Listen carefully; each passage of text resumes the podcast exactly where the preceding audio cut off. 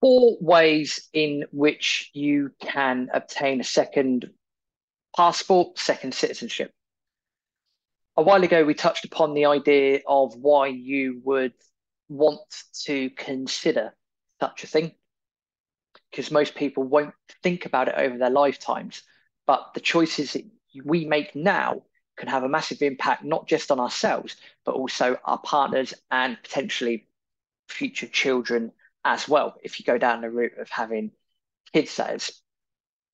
Now, there's four main ways in which you can obtain a second passport. Uh, rather than me keep saying passport and citizenship, if I say passport, I'm going to say I mean citizenship as well. Four ways, and they've all got different pros and cons. So the four main ways are number one, through ancestry, number two, through time and naturalization, and number three, through flexibility, and number four, through investment. Ancestry is quite straightforward. So maybe you might have a, a, a mum or dad who is from a different country, or grandparents, or potentially even great-grandparents. So again, let's just say you're a U K citizen and you find out that one of your grandparents is South African, for example, then that might be a way to get a second passport, because then you can prove that lineage, you can prove that heritage. Time and naturalization, that involves being in a country for long enough. Uh, the advantage here is that pretty much anyone can do this. And depending on the country, you might need to spend a lot of time there, or you might not need to spend a lot of time there at all. That depends on the country. Flexibility. Flexibility means that there are a couple of things that are a bit unorthodox, potentially, but I think things that can be done. And one of these is what uh, we're looking at moving forwards. So you can obtain a second passport through giving birth in particular countries. Not every country, but there are particular countries where giving birth in that country can lead you to getting a second passport. Even potentially changing your religion is a route to go down. That's flexibility. And then investment. Now, if you're dealing with ultra high net worth individuals, then, or just high net worth individuals thinking about it, then you might find that making an investment into a country, uh, that could be by buying a house, or it could be by putting a, a certain amount into a bank account over there. Again, depends on the country. Not every country does this. It depends. But by doing that, then that investment can be exchanged in effect for citizenship or residency. That leads to citizenship. So as you can see, there's numerous ways it can be done. What we're going to do is quickly go through the different ways that are going to come up with pros and cons of each of them. Now, ancestry. So ancestry, the simple requirement for ancestry is that you have the right ancestors. A bit of a no-brainer, but it, it, it does exactly what it says in the tip. So do you have other people in your family that are different nationalities, basically? The benefits of ancestral residencies and citizenships is that it's normally the easiest way, and it's normally the cheapest way. So again, it's looking at the family tree, looking at the genealogy. Again, oh, my, my grandfather is South African, getting the paperwork together, happy days, apply to what I imagine in that case would be the South African government, uh, follow their bureaucratic processes to obtaining said passport or residency, job done, there you are. Apparently that can take anywhere between three months or maybe a couple of years. I've not done it. My understanding is our family is, is English, is probably as English as they come. So it's not a route I would explore, but certainly, again, it might be something that you want to explore. And again, go back to previous episodes of why you would want to consider doing this in the first place. So the easiest one, ancestry. Naturalization.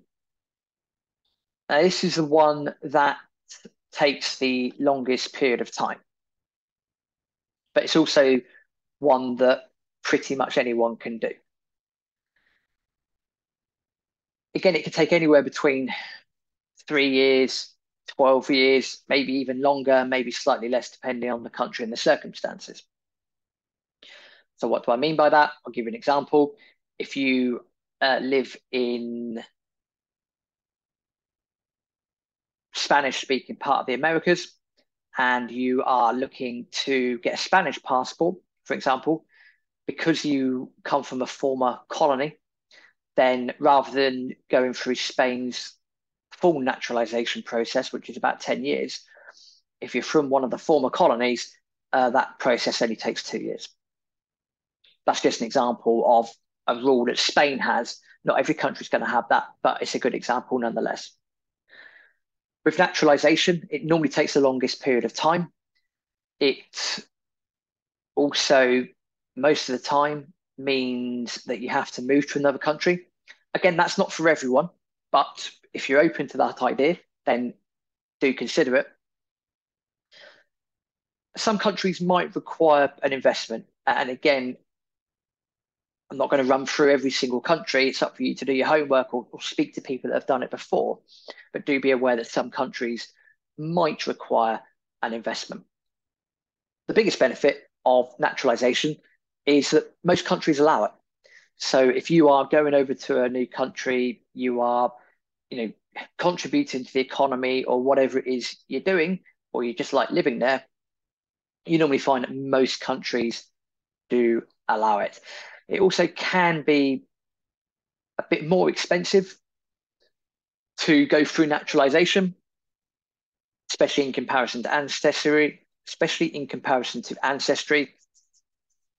And again, a lot of that's just going to come down to bureaucratic processes of the country. Flexibility. Uh, there's some great examples in flexibility. I really do. I really do love the idea of flexibility. Flexibility is basically thinking out of the box, completely thinking out of the box. So the requirements are, uh, do you have a willingness to do other things that people wouldn't consider doing? And potentially you might need to move to another country as well. So if those things tickle your whippet, so to speak, flexibility might be for you. Big benefit of flexibility is you normally end up with simplified naturalization procedures and processes. So that can make things a lot simpler. Now, a couple of ways to get into flexibility. Uh, I'll start with my favorite one, um, which is to convert to Judaism. And obviously that involves Israel. So if you convert to Judaism, then that opens up the Israeli passport. So if you want a second option and you want to convert, then you're more than welcome to do so. Israel is the place for you. Just, I just love that example. Uh, I think that's absolutely genius. Other things, uh, marry a foreign citizen. Most countries, if you allow a foreign citizen, will then allow you or fast track you even to become a citizen, uh, or at least get a passport or a document from that country. So again, for myself and a future wife, yep, she's Mexican, is something that we're exploring as well. Obviously, it doesn't apply to her because she already lives there. But certainly for myself, having that marriage document notarized, translated back into English, opens up opportunities for myself moving forwards to get my temporary residency in Mexico and then make that permanent residency in a couple of years' time. Genius. Most countries will allow that. And again, every country is going to have different rules and procedures, but it is something to bear, bear in mind. Of course, that, that will work both ways as well. So in, in our case, yeah, wife's Mexican, great. That helps me for when I go and get my residency permits, but also it means that should we decide to then in the future live in the U K, for example, it extends the spouse visa period as well. And it also means that for her, obtaining a British passport becomes slightly easier as well, because she would have a husband that is British, basically. Uh, the other thing under flexibility is to uh, give birth in a different country. Now, this is something, again, that we have discussed. And the reason we have discussed that is that, number one, it would be an experience. Number two, if we're looking at getting second citizenships, it's, again, the process can become quite simpler depending on the country. Uh, and also, we are open-minded to, to doing it. Uh, when I say we, we've had discussions already. Uh, she's happy to carry said child or children around. Uh, I'm happy to either finance it or deal with most of the admin, et cetera, et cetera. So again, it's just talking to each other. Can we make it work? Are we open-minded to this happening? Great. If so, then what's the best country? Uh, at the time of recording, good countries to do it in: Argentina, Brazil, Chile. Uh, the three most straightforward countries. Why Argentina? Well, if you give birth in Argentina, the child then becomes Argentinian automatically. If the child is Argentinian, but then has a Mexican mother and a British father, again, that child, without even knowing it, is has got flexibility. He then has, he or she or it, again, it will be Argentinian, but will have choices from his father's side or his mother's side. Also in Argentina, if you give birth in Argentina, I believe that also means that as a parent, you can then become an Argentinian citizen relatively quickly. One or two years is what I've read, not investigated it too much yet. We're not at that stage. But the point is, we've had these conversations and these are things that we have spoken about. Doesn't mean we'll do it, but we have spoken about it. So that's flexibility.